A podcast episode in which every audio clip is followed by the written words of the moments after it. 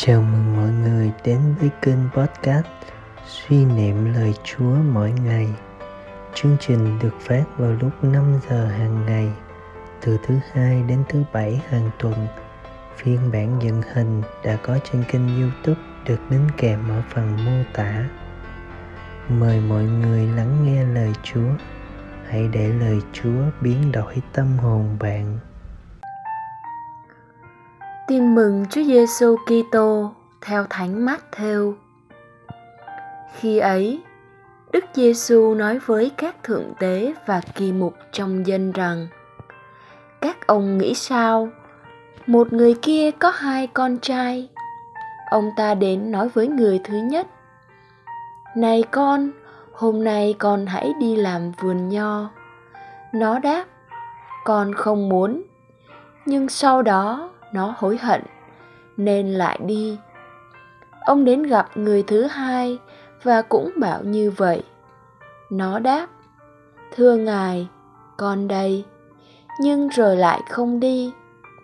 Trong hai người con đó, ai đã thi hành ý muốn của người cha?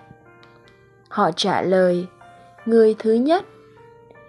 Đức giêsu nói với họ, tôi bảo thật các ông những người thu thuế và những cô gái điếm vào nước Thiên Chúa trước các ông.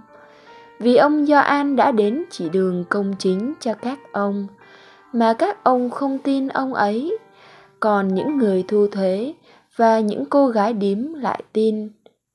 Phần các ông khi đã thấy vậy rồi, các ông vẫn không chịu hối hận mà tin ông ấy.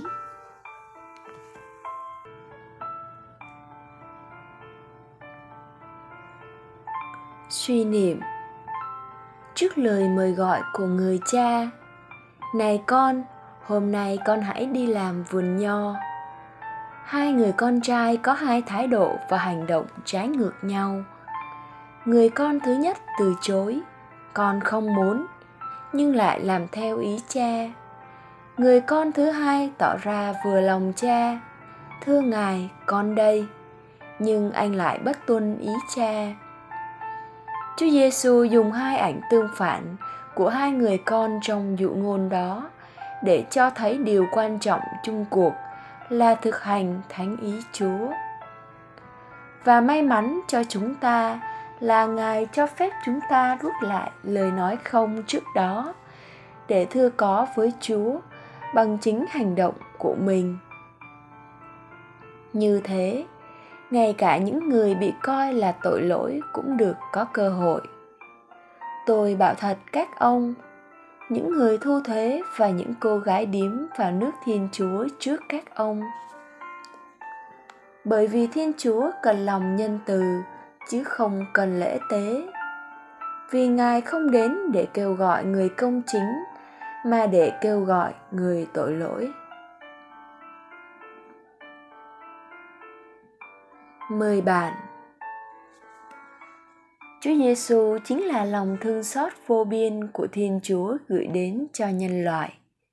Nơi Chúa Giêsu, chúng ta nghiệm thấy tất cả những người tội lỗi mà sám hối chân thành khi đến với Ngài đều được ơn tha thứ, ơn chữa lành và được sống một cuộc sống mới. Noi gương Chúa Giêsu, người Kitô hữu phải là cánh tay nối dài của Chúa, đem tình yêu, lòng thương xót của Chúa đến cho tha nhân.